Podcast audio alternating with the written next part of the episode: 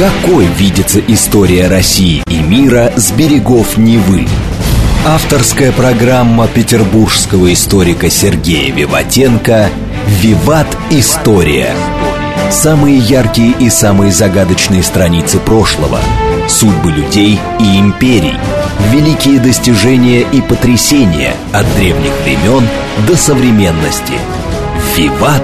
История». Программа предназначена для лиц старше 16 лет. Здравствуйте! Вы слушаете «Радио говорит Москва». В эфире программа «Виват История». У микрофона Александра Ромашова. И в студии автор и ведущей программы петербургский историк Сергей Виватенко. Здравствуй, Сергей. Здравствуйте, Саша. Здравствуйте, дорогие друзья. Напомню, что в конце выпуска у нас викторина, в которой мы разыгрываем книги, которые нам предоставляет семейный центр, Петербургский семейный центр благородного воспитания.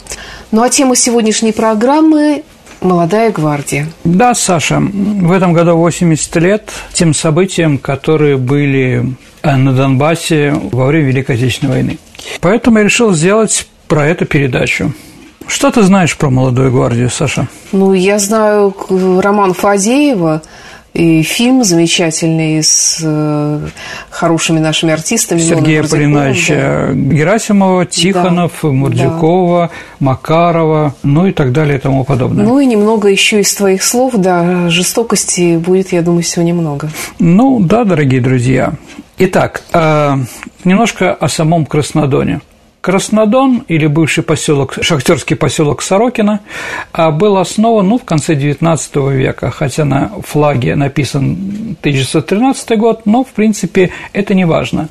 А, как и весь Донбасс, эм, такие новые поселения появляются вокруг шахт, что понятно, Саш. Начинается активная а, добыча угля, постройка металлургических комбинатов, потому что на Донбассе есть то, другое и третье, железная дорога проходит через эти территории, поэтому начинается жизнь. А почему Сорокина? Ну, честь инженера Сорокина, да? как Горлов, Макеев, ну, Макеевка, угу. Горловка или Донецк. Угу. Донецк – это бывший Юзовка, это Хьюз, валийский бизнесмен, который вложил в это какие-то деньги. Так или иначе, много об истории говорить до военной не будем. Единственное, что, дорогие друзья, надо сказать, это что 28 октября 1938 года, то есть за три года до войны, указом Президиума Верховного Совета Украины поселок Сорокина был переведен в Краснодон. То есть он Краснодон был не вечно. Молодогвардейцы, конечно, это название увековечили, сто процентов. И те произведения, о которых ты говорил – да, этот поселок приобрел статус города областного значения Варшавградской области, ну, Луганск так назывался, да, Украинской СССР. А людей там проживало 22 220 человек по переписи населения 1937 года. Ну, в общем, скажем так, нормальный районный центр – ну, красное это понятно, что все у нас было красное в те угу. годы, а Дон там э, Дон проходит, разве река? Нет, Дона там нет, это Красный Донбасс, дорогие друзья. Угу.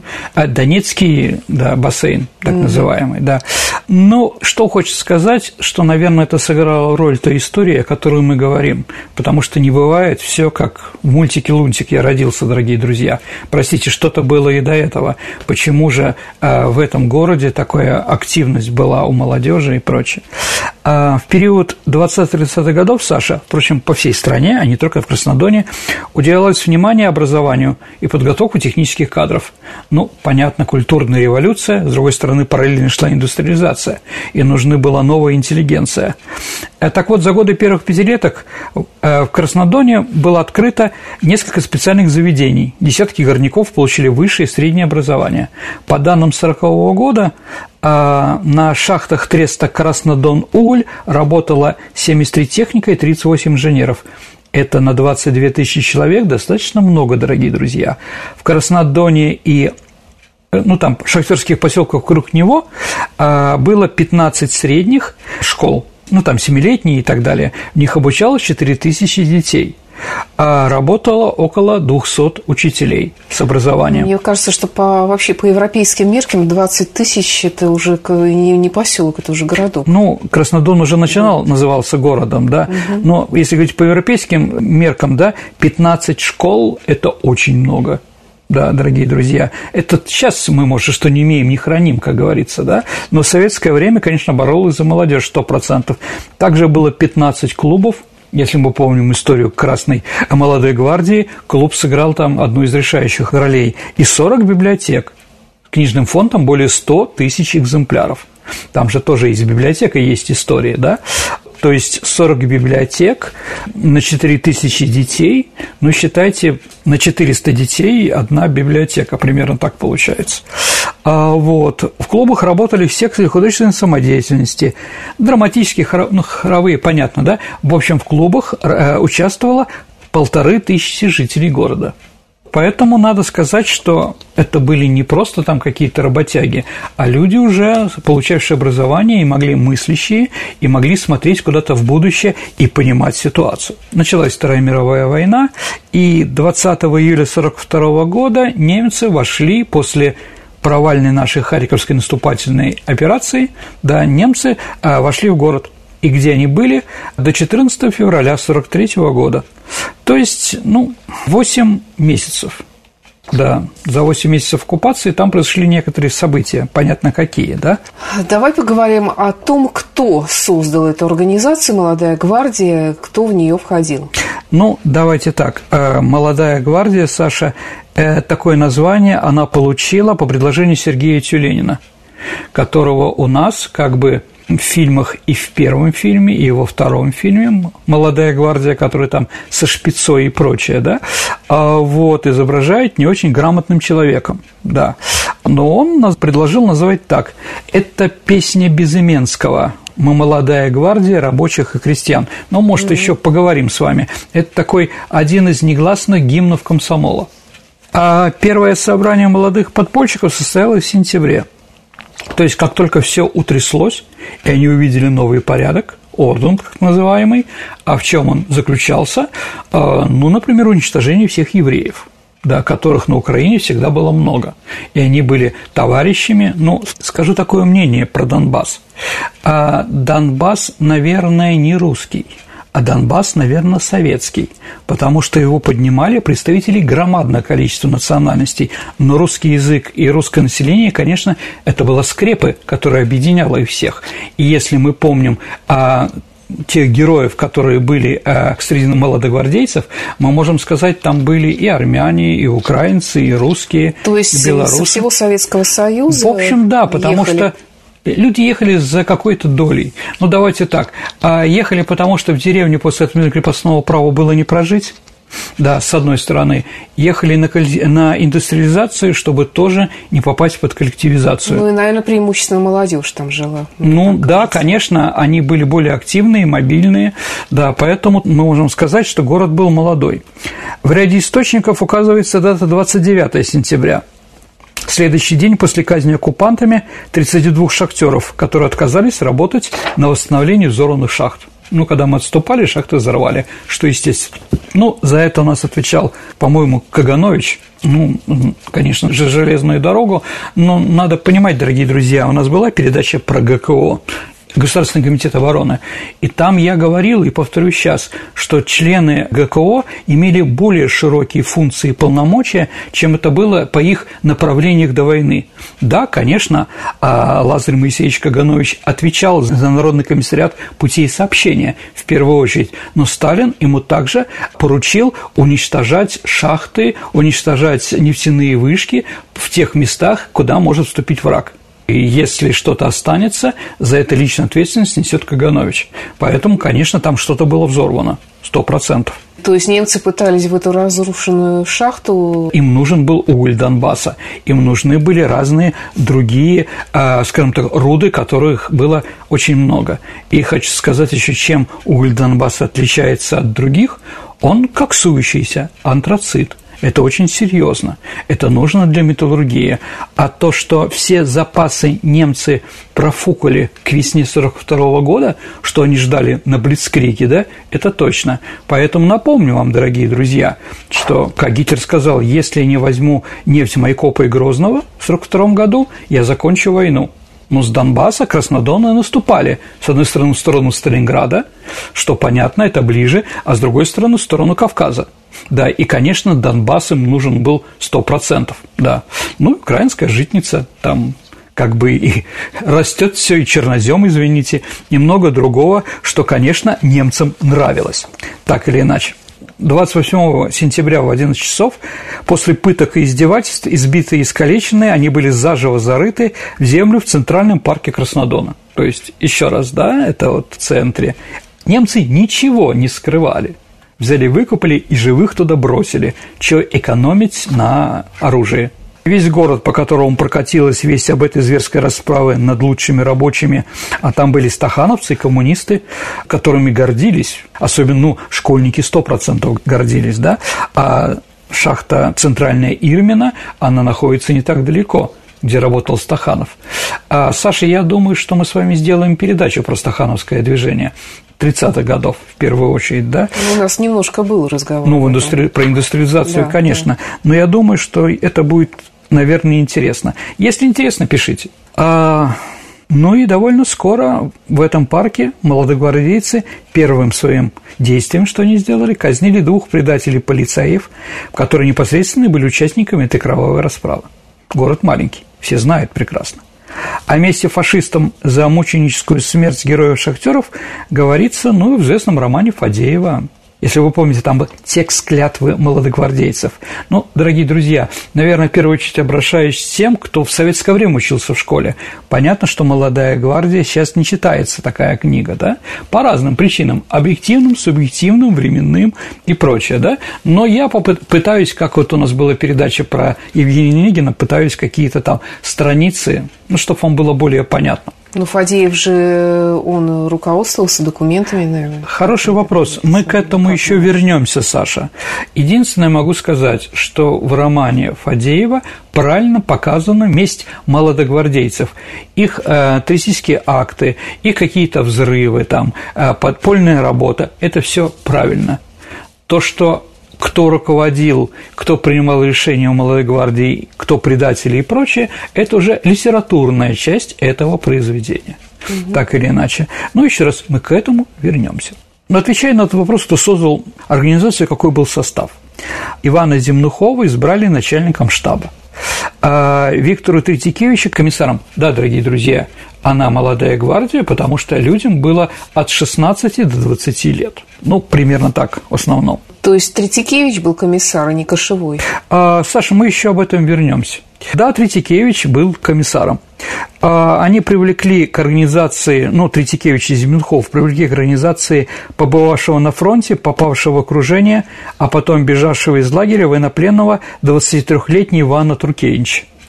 Вот он был лейтенантом. Его старшего и уже имеющийся опыт с подачи а, Виктора избрали командиром. Вот, наверное, тройка руководителей этой самой организации. В состав штаба с самого начала его существования вошел и окончивший вместе с двоюродным братом Сергеем курсы радистов разведшколы под Ворошиловградом Василий Левашов, один немногие впоследствии оставшийся в живых молодогвардейцев. Здесь, дорогие друзья, все время определенный вопрос. Они действовали автономно или все-таки в их организации были люди, как показано, например, в последнем фильме «Молодая гвардия», где шпица играет Лю, э, Любовь Шевцова, да, что они были засланные разведчики. В общем, вопросы странные, скажем так, да, которые, ну, ответить я на них не могу, потому что нет документов, но в основном, чего точно не было, это не было партийного руководства. Когда Фадеев написал произведение, Сталин прочитал и вернул ему, сказал, нету роли коммунистической партии. Поэтому Фадеев там написал еще где-то страниц 100-150 о деятельности коммунистов, да, которые руководили, которые создали, это точно было неправда. Здесь какую роль играл НКВД, да, то есть или там разведка наша военная, да, есть вопросы. Ну, потому что эти люди не любят рекламы, как говорится, если они были, нет. Но то, что никакие коммунисты не создали комсомольский отряд, это правда. То есть это была абсолютно независимая молодежная организация, да, наверное. созданная их инициативой. Ну, давайте так, они, конечно, пытались встретиться с партизанами, с какими-то подпольщиками, но их достаточно быстро ликвидировали, партизаны подпольщиков, да, поэтому они уже, конечно, принимали решения самостоятельно. Каждый вступающий в подпольную организацию, Саша, должен был дать торжественное обещание, ну, как бы беспрекословно выполнять любое задание старших, хранить тайну организации, быть смелым, мужественным, всегда готовым пожертвовать жизнью в борьбе за независимость советской Родины. Беспощадно мстить немецко-фашистским захватчикам и их пособникам, предателям Родины, оказывать посильную помощь Красной Армии в разгроме врага. Но, как видите, много похоже присяги, а, присяги военной, которая была там, да, с одной стороны, а с другой стороны, конечно, они воспитывались на хороших книгах о хороших, честных героев гражданской войны, которые в 30-е годы было написано очень много. Ну, например, просто я скажу из другого, да, а почему Зоя Космодемьянская называла себя Таней, потому что Таня была героиней известного произведение о гражданской войне, где она погибает а, под пытками белогвардейцев, да. Еще раз, а, то, что люди пытались, ну, Булат Шалович Акуджава, человек очень либеральный, талантливый, да, любимый наш, но у него есть такие песни, которые его не заставляла петь партия. И все же я пойду на той, на той единственной гражданской, и комиссары с пыльным шлемом склонятся молча надо мной – да, все-таки какой-то флер гражданской войны и героев был. И, конечно, фильм Чапаев, фильм Щерс, фильм Пархоменко. Эти фильмы не утратили своей актуальности и сейчас. Их можно смотреть. Все-таки Щерса снял Александр Давженко. Чапаева, братья Васильевы, ну и так далее. А вот одним из активных участников организации с первых дней его существования был и Георгий Арутюнянс, назначенный ответственным за агитационную работу. Первая встреча братьев Левашовых с Земнуховым, Владимиром Осьмухиным, Анатолием Орловым, Борисом Голованом, на котором будущие малогвардейцы еще только поделились своими мыслями о том, кто из знакомых ребят заслуживает доверия, состоялась именно по его инициативе, на его квартире. Впоследствии там же была создана примитивная подпольная типография, на которой печатались листовки – Георгию, покинувший Краснодон, как только начались первые аресты, молодогвардейцев, как и Василию Левашову, посчастливилось уцелеть после разгрома краснодонского комсомольского подполья. Присоединилась Малой гвардии и четверка известных во всей округе шанхайских силачей. Ну, Шанхай, так называлась в России частная застройка которую застраивали там, да, ну, еще с начала 20 века, кто как может, да, и какие угу. здания и прочее, так или иначе. И вот в это, ну, такой бандитский рабочий поселок, ну, бандитский в кавычках, да, там ну, такие были силачи местные, то есть они занимались, ну, культуризмом в то время нет, но какие-то качки существовали. А, ну, как, чем может заниматься молодежь а, в рабочих поселках? Ну, наверное, прежде физкультурой. Будь здоровый, да, будь готов, всегда готов, будь здоровый ночью и днем, да, вот, и так далее. То есть и для армии ты готовишься, да, и вратарь готовься к бою, часовым ты поставлен у ворот, и незаром за тобою полоса пограничная идет. А вот, да, и прочее, то есть агитация программ, да, патриотических вещей было очень много. И, конечно, там строили и парашютные вышки, и многое другое, да, готов к труду и обороне, Осавиахим, который назывался, да, а, и многое другое, э, да, это все существовало в 30-е годы, и, конечно, там были и спортсмены, ну, такие спортивного вида. У Ковалева была кличка Царек, да. Чуть позже э, вошла и первомайская группа, это поселок под руководством Ульяны Громовой. В некоторых источниках руководитель этой группы называют Анатолия Попова. Но, в принципе, это не важно. И тот, и другой совершили подвиг. В эту группу входило 9 человек. Среди них была Майя Пеглеванова, Виктор Петров, а Василий Ивашов в поручении штаба сформировал центральную группу, в которой вошли его брат, также, по-моему, Владимир Загоруйко, Виценовский, Осимухин, конечно, ну и Анатолий Орлов. Василий был командиром этой группы. По его свидетельству, по его инициативе в ноябре месяце членом молодой группы стала и Любовь Шевцова, с которой он учился на курсах радистах в разведшколе. Вот поэтому история тут такая, да? А вот осталась она специально или так получилось, а потом они столкнулись где-то. В общем, вопросы есть, дорогие друзья. В конце сентября подпольная организация насчитывала 30 человек. Ну и отвечая на твой вопрос о количестве, а, по последним данным исследователям, число членов приближалось к 150. Сергей, ты ни разу не упомянул Олега Кошевого. А Георгий Арутюнян, Саша, который формально не был членом штаба, но присутствовал на большинстве собраний, как ответственный за агитационную работу, как я уже говорил, утверждал, что Кошевой пришел в организацию только перед ноябрьскими праздниками, перед 7 ноября. Ноябрь 1942 года, как время появления Кошевого в организации фигурирует в воспоминаниях и Радика Юркина. Об этом и говорит и Антонина Титова. А, Саш, 25 мая 1956 года, ну, через 20 лет после окончания войны и хрущевская оттепель, была написана докладная записка инструктора ЦК ВЛКСМ Ванина, секретарю ЦК ВЛКСМ Шлепину о результате проверки в городе Краснодон некоторых вопросов деятельности молодой гвардии – город Краснодон-Москва, ну, где работала комиссия. Уже тогда, в 1956 году, Саша, исследуя имеющие сведения и показания живых участников событий, авторы докладной записки пришли к однозначному выводу, что Олег Кошевой не мог примочь участие в создании Краснодонского комсомольского подполья и видной роли в ней не играл. Конец цитаты. Еще из письма Василия Ивановича Левашова, директору Краснодонского музея «Молодая гвардия», Александру Макаровичу Литвину от 14 ноября 1963 года. То есть 20 лет прошло, да, и вот он пишет записку. Олег Кошевой вступил в нашу организацию несколько позже, чем другие члены штаба. Мы принимали его в организацию, когда уже были распределены обязанности между членами штаба. Что же дало повод назвать Олега Кошевого комиссаром? В работе нашего штаба был один неприятный случай. В конце декабря 1942 года, незадолго до арестов, Олег Кошевой пытался сформировать свою группу комсомольцев 15 человек и увести их в лес. Он объявил себя в этой группе комиссаром, забрал у Анатолия Орлова бланки комсомольских билетов и стал вручать их некоторым подпольщикам. Из комсомольских билетов типографическим шрифтом была заделана подпись «Комиссар молодой гвардии Славин». Славин Саша – это кличка Третьякевича.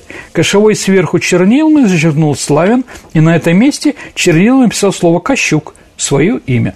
То есть, да. Вот. Начало деятельности подростков-подпольщиков, ну, э, началась уже в октябре 1942 года. А она велась, э, эта деятельность в Краснодоне, не только в шахтерском городе, но и округе. Еще раз, почему активизировалась? Потому что, повторю, Саша, что ты мне уже говорила, и я повторю для вас, дорогие друзья, немцам необходим был уголь. Заняв город, оккупанты начали восстанавливать шахты. Поэтому главной задачей и подполья, которое существовало в начале, и партизан, которых тоже ликвидировали очень быстро, да, и молодой гвардии было одно – не дать немцам вести добычу угля для немецкой промышленности. Ну и второе, конечно, жестокость фашистов. За четыре месяца деятельности молодой гвардии немцы яро возненавидели юных подпольщиков. И причины тому, Саша, были. Что же делали молодогвардейцы? А в начале зимы трое подпольщиков, например, сожгли Краснодонскую биржу труда. Там хранились документы людей, которые должны были отправиться работать в Германии. В общей сложности две с половиной тысячи дел – в итоге отправка не состоялась. Но, дорогие друзья, почему они, например, гестапо не подожгли, или военкомат, или полицию, это другие вопросы. Может быть, она, биржа труда, менее охранялась, или, может, потому что она была деревянной, ну, как бы можно было поджечь. Это вопросы, которые, ну, скажем так, можно их ставить, а можно их и не ставить. Так или иначе, они действительно это сделали. А вот второе – рейд по случаю годовщины Октябрьской революции. На годовщину Октябрьской революции молодая гвардия провела небывалую акцию. Они развесили на здании школы бывшего райпотребсоюза, городской больницы и самом высоком дереве в парке красные знамена – в ходе рейда ночью 7 на 8 ноября малогвардейцы поймали и повесили двух полицейских. На груди казненных были плакаты с надписями «Такая участь ждет каждого продажного пса». А Пят... почему продажного пса? Ну, это они были преда... немцы? Нет, это были русские. Ну, скажем так, или украинцы. Давайте так, это были советские граждане. которые пошли работать, да. Поэтому, конечно, эм, вряд ли их обожали в городе Краснодон после того, как они пришли в черной форме, ну, полицеи в черной форме. А 15 ноября малогвардейцы освобождают из концлагеря, находящийся на хуторе Волчанский, 75 пленных красноармейцев. И спустя месяц отбивают у немцев 500 голов скота, который был отобран ими у мирных жителей. Сергей, я предлагаю прерваться на несколько минут и вернуться в наше время послушать новости. На радио «Говорит Москва». Прекрасно. Давайте послушаем новости. Какой видится история России и мира с берегов Невы? Авторская программа петербургского историка Сергея Виватенко «Виват. История». История. Продолжается программа «Виват История». В студии по-прежнему автор и ведущий программы петербургский историк Сергей Виватенко и я, Александра Ромашова. Тема сегодняшней передачи «Молодая гвардия». Да, дорогие друзья, давайте вернемся в энергические дни Донбасса 43 года. Малогвардейцы проводили вызывающие наглые диверсии – подпольщиков активно разыскивали, но никак не могли вычислить, хотя организация была крупной, как я уже говорил, от 100 до 150 человек. А ребята разделились на отряды по пять человек. Это народная воля, Саша. Это как бы, когда у нас были революционные физические организации, они по этим пятеркам, чтобы их не поймать было. Вот. И, конечно же, все это знали краткий курс ВКПБ или какие-то книги про Желяву, Лисов и Перовскую они читали. Ну и самое главное, Саша, Наверное, и в других городах, и Донбасса, и Украины, и Белоруссии, и в России тоже были молодые такие организации. Но они были быстро ликвидированы, уничтожили или мало что сделали. все таки дорогие друзья, надо сказать об интеллектуальном уровне руководства. Тридикевич, Земнухов, да, а вот это люди были действительно а, неординарные, ну, Уля Громова, конечно еще. Ну и опять-таки Любовь Шевцову, да, как там Любка называется, да, но взять просто так девушку без мозгов в разведшколу – это тоже смешно. Там все-таки проводили какие-то инструктажи и понимали, да, какие-то тесты, да, и понимали, кого они берут. Ну и для конспирации рядовые гвардейцы общались исключительно внутри этой группы и больше никак и только его командир мог связаться с руководителем организации районной и прочее. Это правильно, потому что кого-то могли поймать, mm-hmm. да. В преддверии Нового года, ну, да, последняя их такая активная деятельность. А, еще раз, они активно действовали два месяца, дорогие друзья. В преддверии Нового года малогвардейцы совершили очередную акцию, напали на грузовик с подарками для немецких солдат. А дальше началась череда арестов. Почти все юные подпольщики были схвачены и подвержены зверским пыткам. Но ни один из них не выдал своих товарищей. В январе 1943 года более 70 участников молодой гвардии были уничтожены. Э, тела убитых сбросили в шахту номер 5. Как же немцам все-таки удалось их всех задержать, и кто их мог выдать, если тем более такие были предприняты меры безопасности? Ну, свидетелем налета на фургон с подарками стал 12-летний мальчик. За молчание пацан получил пачку сигарет, да, который потом пытался сбыть на рынке, но был задержан немцами, потому что это сигареты из Германии, да, определенные, и только на Новый год. Поэтому, скажем так, увидев эти сигареты, было понятно, что мальчик что-то знает про это, да? И мальчик указал на Почепцова, у которого дома позже нашли тетрадку с именами молодых подпольщиков.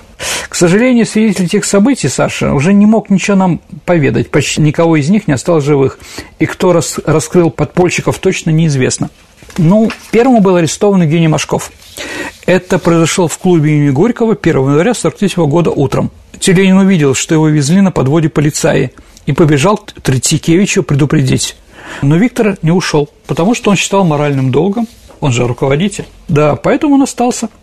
И, видимо, он еще боялся, конечно, своих родителей, а также остальных ребят, которых надеялся прикрыть, дав им время покинуть город. Вскоре полиция явилась к нему домой и арестовала на глазах у матери. Иван Земнухов сам пришел в полицию вызволять друзей, надеясь доказать их непричастность к краже новогодних подарков, и там же был задержан. Пока речь действительно шла только о злосчастных машинах с подарками. Троих арестованных жестко избивали, требовали признания. Все трое категорически отрицали свое участие в разграблении немецких машин, твердили, что ничего не знают, но, видимо, в глубине души они радовались тому, что начальнику полиции Соляковскому неизвестно, кто на самом деле в их руках. Именно тогда Виктор Тредикевич передал на волю первую записку своим родителям, то есть там, через взятку полицаям, да, 3 января. Дорогие мама и папа, следствие по нашему делу подходит к концу. Скоро увидимся. Принесите мне теплый пиджак. Обо мне не беспокойтесь, целую вас крепко, Виктор. И действительно, Соляковский устав возиться с арестованными, уже было и в самом деле приказал своему заместителю Захарову выпороть еще раз хорошенько и гнать их в шею. То есть получается, что ограбление вот этого конвоя с подарками восприняли как э, хулиганство? Ну, в общем, да, сначала. Но прежде чем тот успел выполнить приказ, начальник полиции получил письмо. Член первомайской группы Геннадий Почесов, узнав об аресте руководителя организации, испугался и обратился с советом к своему отчиму Василию Громову, который являлся тайным агентом полиции по кличке Ванюша. Выслушав пасынка, Громов посоветовал ему написать донос на товарищей, чтобы спасти свою жизнь и не разделить их участь. Громов – это не родственник Ульяны? Хороший вопрос, не знаю. Никогда, кстати, не приходило в голову. Может быть, кто знает. Донос по Чепцову написан на имя главного инженера шахты номер БИС, 1 БИС Жукова – и подписан задним числом. Якобы хотелось выдать подполье еще до ареста его руководителей. Дажуков забыл передать заявление по назначению. Я нашел следы подпольной молодежной организации и стал ее членом, говорил в заявлении. Когда я узнал ее руководителей, я вам пишу заявление. Прошу прийти ко мне на квартиру и скажу вам все подробно. Мой адрес – улица Чкалова, номер 12, ход 1, квартира Громова Василия Григорьевича. 20 декабря 1942 года Почепцов Геннадий. Конец письма. Утром 5 января Почетцова вызвали в полицию и допросили. Предатель выдал всех членов штаба молодой гвардии и всех первомайцев, членов своей группы. Руководителем общегородского комсомольского подполья он назвал комиссара Виктора Тризикевича. После этого начались массовые облавы и аресты. В итоге в конце месяца было арестовано более 70 человек – по некоторым данным, Почепцов активно сотрудничал с полицией. Его использовали, подсаживали к камере к арестованным. Ребята доверяли ему и вели при нем разговоры из которых он получил полезные для следствия информации. Таким образом, вероятно, Почесов значительно упростил задачу полиции, способствовал ускоренному и катастрофическому разгрому комсомольского подполья. Но чтобы понять, что там делали с арестованными, а вот молодогвардейцами, а я прочитаю несколько документов. Из материалов дела номер 256. Ули Громовой с сапогами растоптали грудь. Попову заставляли языком слизывать брызнувшую на стену кровь. Володе Осьмухину, Саша, переломили кость на правой руке и каждый раз при допросе ему выворачивали сломанную руку. Сергею Теленину прожигали раскаленным прутом рану правой руки – Пальцы рук подкладывали по двери и зажимали их до мертвения. У многих замученных комиссия по злодеяниям мексиканских захватчиков обнаружила, что под ногти им загоняли иголки. Ну, сажали их на горячую печь, там, да, ну, понятно, девушек насиловали, ну и прочее, прочее, прочее. Вот такая вот ситуация. 15, 16 и 31 января 1943 года 58-метровый шурф Краснодонской шахты номер 5 были сброшены 71 э, человек, из которых часть была предварительно расстреляна, а часть была сброшена живыми. 49 из них были молодогвардейцами, остальные 22 члена местной подпольной партийной организации. В их числе были Виктор Третьякевич, Евгений Машков, Николай Жуков, Иван Земнухов, Ульяна Громова, Сергей Тюленин, Анна Сопова, Лидия Андросова, Ангелина Самошина, Антонина Елисеенко, Владимир Жданов и другие подпольщики, антифашисты. 15 января утром полицаи вывели ребят из камер и построили. Отправляясь в свой последний путь, комсомольцы запели «Замучен тяжелой неволей» – любимую песню Ленина, которую, кстати, разучивали в Доме культуры. Да, Третьякевич был первым среди них, тем, кто поддержал в других твердость духа собственным примером – когда ребят привезли к месту казни, они увидели своих палачей. Заместитель начальника полиции Захаров сам потом рассказывал, как у самого шурфа шахта Третьякевич, собрав последние силы, бросился на него, стремясь увлечь с собой в зияющую бездну. Только удар рукоятки пистолета подоспевшего на помощь полицая э, по голове Виктора спас Захарова. И Третьякевич был э, первым брошен в шурф еще живым – и судя по тому, что и при извлечении трупов его тело подняли последним, сбросили Виктора первым. Вслед за людьми каратели скинули шахту шахтерские тележки и бросили несколько гранат. В феврале 1943 года из глубин Краснодонской шахты номер 5, уже освобожденном Краснодоле, были подняты тела жестоко замученных подростков, участников подпольной организации, носящей название «Молодая гвардия». Средний возраст их был 17,5 лет – Ребят смогли опознать только по остаткам одежды, так сильно были изувечены их тела. Итак, в феврале 1943 года, когда нашими войсками был освобожден город Краснодон, то оперативно была создана комиссия, которая стала расследовать деятельность фашистов в городе. Но еще раз, это специальная комиссия по установлению злодеяний немецко-фашистских захватчиков, которая появляется сразу, дорогие друзья, после освобождения наших первых городов и сел – когда в декабре 1941 года во время Московской битвы мы освободили, ну, скажем так, Калугу и другие города и увидели, что там творится, то после этого, конечно, был отдан приказ организации такой комиссии. Во главе этой комиссии, Саша, стоял красный граф Алексей Николаевич Толстой. Собственно, тогда, благодаря поиску мест захоронений и свидетельств, очевидцев и стали известны подробности допросов ребят из молодой гвардии.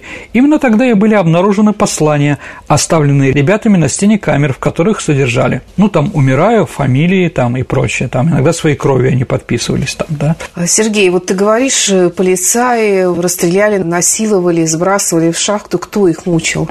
Ну, Опрашивая жителей, исследователи выяснили, что в допросах принимали участие около 70 человек местных коллаборационистов. То есть часть этих людей знала ребят с самого детства. Большая часть, конечно, уже покинула Краснодар с фашистами, но те тоже брали с собой не всех. Поэтому по горячим следам, так сказать, удалось сразу сдержать троих – следователя полиции Кулешова, тайного следователя Громова и его пасынка Почепцова – Собственно, из-за Почесова изначально немцы и вышли, как я уже говорил, на след молодогвардейцев. Интересен еще момент со следователем Кулешовым. До войны он работал адвокатом, но за систематические прогулы и дружбу с алкоголем неоднократно получал выговор от руководителя своего личного Михаила Третьякевича, это отца Виктора. Когда началось задержание ребят, одним из первых схватили как раз младшего Третьякевича. Именно его Кулешов допрашивал лично, с особым пристрастием, а затем указал в документах, что он сдал всех остальных, тем самым запятнав честное имя его и всей семьи. Правда стала известна только в 1959 году – ну а всех троих задержанных Кулешова, Громова и Почепцова уже тогда, в 1943 году, приговорили к высшей мере наказания. Что стало с остальными коллаборационистами? Ну, давайте так, там не только коллаборационисты, там были немцы, эсэсовцы и прочее, да. А вот в 1945 году всех военнопленных немцев стали досконально проверять, ведь некоторые могли быть причастны к так называемым карательным отрядам. Именно таким образом было обнаружено около 10 сотрудников в полевой жандармерии, которые были причастны к казни ребят. Эти же жандармы выдали еще Эрнста Ренатуса, который был капитаном жандармерии. Более того, именно по его инициативе была проведена вся эта показательная расправа. Хотя он отпирался, предоставляя к тому же поддельные документы, но фотоснимки, найденные у одного бывших жандармов, стерли все сомнения – что интересно, Саша, они не были расстреляны. Они получили тюремные сроки от 15 до 25 лет. Но, правда, через 10 лет, благодаря амнистии, инициированной Хрущевым, все они были освобождены из тюрем и отправились в ГДР, где прожили спокойную мирную жизнь наверное, попивая на досуге баварское пиво и любуясь какими-то тюринскими пейзажами. Сергей, я слышала такое мнение, что не последнюю роль в том, что такая вот злоба, такая вот вроде как желание расправиться с этими молодыми отрядами у многих представителей, полицаев и так угу. далее, это была месть как бы за раскулачивание, за коллективизацию, которую а, проходили ранее. А дети что, виноваты в этом? Нет, конечно. Давайте так. А я скажу по-другому, Саша. Я думаю, что здесь Краснодон – это не какой-то там непонятный там, противоположный всем. Везде так немцы поступали и везде заставляли. Да, некоторые э, люди пошли в полицию, чтобы мстить. Это тоже верно. Некоторые по другим причинам, да, но предательство бывает разное, Саша, да, и мотивы предательства тоже бывают разные. И стоит ли их после этого реабилитировать? Думаю, что нет. Э, руководил арестами и сам активно участвовал в допросах полицей Василий Подтынный. Когда к городу подходили наши войска, он бежал с немцами. Далее он продолжал свою активную карательную деятельность против мирного населения уже на территории Одесской области – Смекнув, что фашистам остается совсем недолго, быть хозяином на нашей земле, он бежал из карательного батальона, поделал документы и оперативно влился в ряды Красной Армии. То есть получается, что вот этот поселок 20 тысяч, да, все, где все, ну, многие друг друга знали, я думаю, да. практически не, не так уж много мест работы угу. было.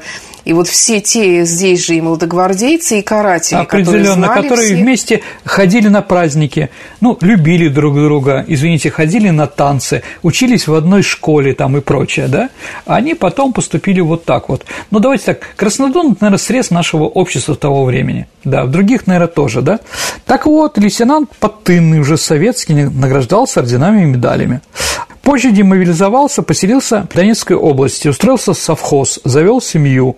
Учитывая боевые заслуги и безупречную работу, был избран председателем совхоза.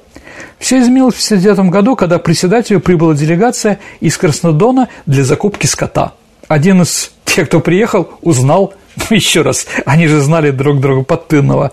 Сначала его приговорили к 15 годам лишения свободы, но затем стали известны новые факты. Но его, конечно, уничтожили. Кстати, именно Подтынный рассказал, что Третьякевич не был предателем. Итог – высшая мера наказания. А до этого он 10 лет висел на доске почета, ходил по школам и представлялся заслуженным ветераном. А бывший сотрудник Краснодарской шахты Иван Мельников не был человеком особого интеллекта. Обычный работяга. Свою судьбу он решил изменить, подавшись в полицаи. Являясь надзирателем тюрьмы, где содержались ребят, принял активное участие в допросах молодогвардейцев, многих из которых знал лично. Он ушел вместе с немцами. А в 1944 году на территории Молдавии подразделение попало в окружение. Там ему вручили заранее подготовленные документы. Он попал в распоряжение Красной Армии, стал солдатом, получил медаль за отвагу, жил в Одесской области. Его случайно увидела жительница Краснодона, приехавшая к родственникам в Одессе, где он находился. В 1966 году он приговорен к высшей мере наказания. Ну, Саша, вы уже поняли на примере жандармов, не всех постигло справедливое наказание – Например, Василий Соликовский, да, вот руководитель жандармов, с начала войны подался к немцам, да, после его назначения начальником полиции. Соликовского местные жители боялись больше всех. Только официально удалось доказать его причастность к исчезновению 394 жителей Краснодона.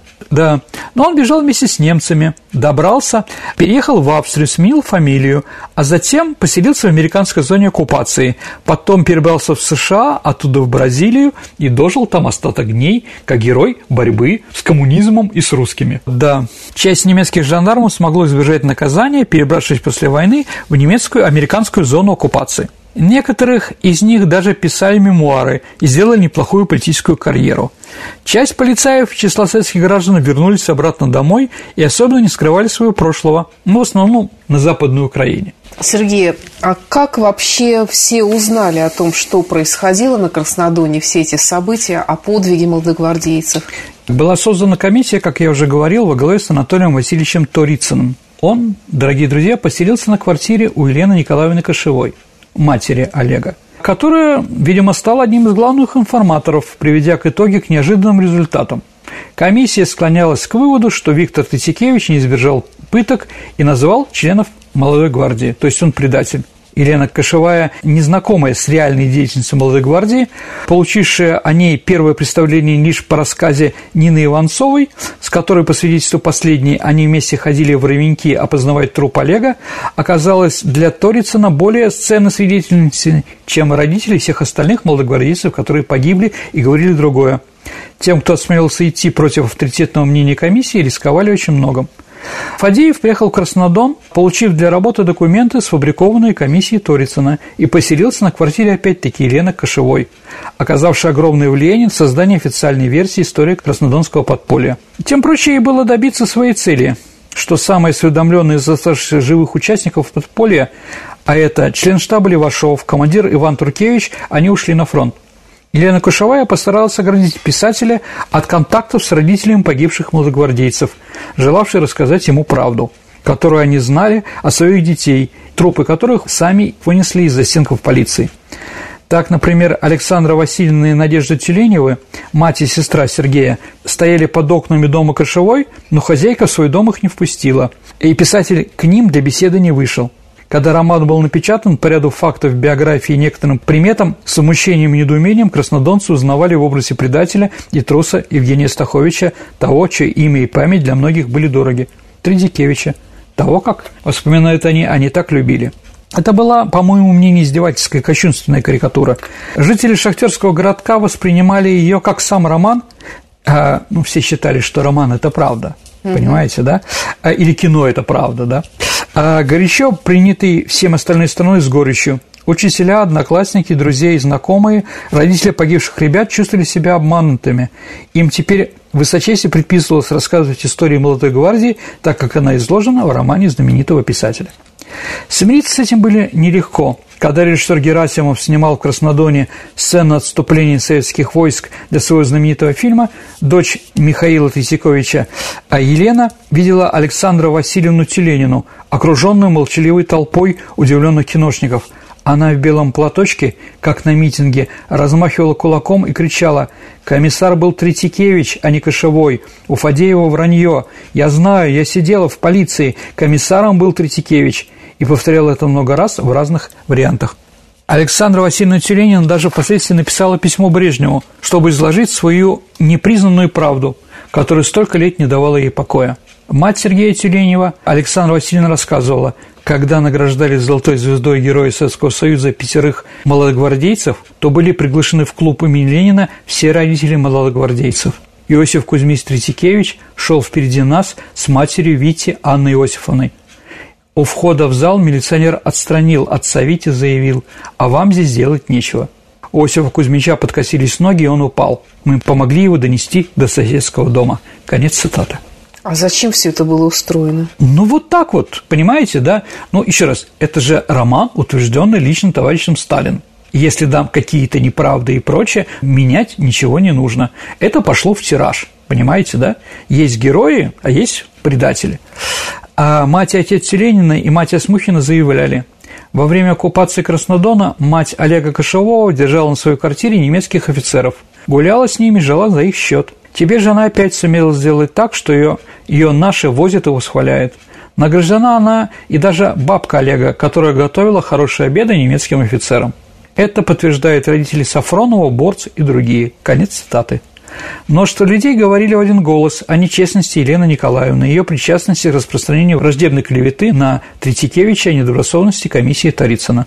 Впоследствии 5 мая 1990 года почетное звание Героя Советского Союза было присвоено Ивану Туркевичу. Еще раз, через 45 лет после подвига он получил только свое звание героя. Итак, пять членов подполья были награждены званием героев – Три участника Молодой гвардии награждены орденом Красной Знамени, 35 орденов Отечественной войны, 6 орденов Красной Звезды, 66 медалей партизанов Великой Отечественной войны и так далее, в основном посмертно. И последнее. 22 сентября 22 года, то есть год назад, звание Героя России было присвоено Виктору Третьякевичу. Очень сложная тема, дорогие друзья, но я должен был об этом рассказать.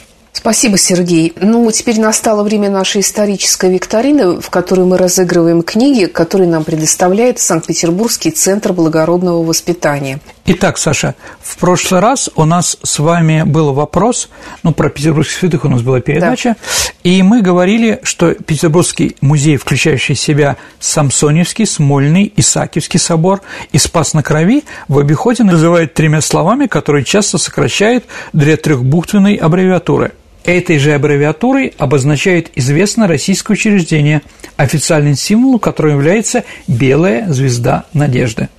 Что за аббревиатура? Аббревиатура МЧС – Музей четырех соборов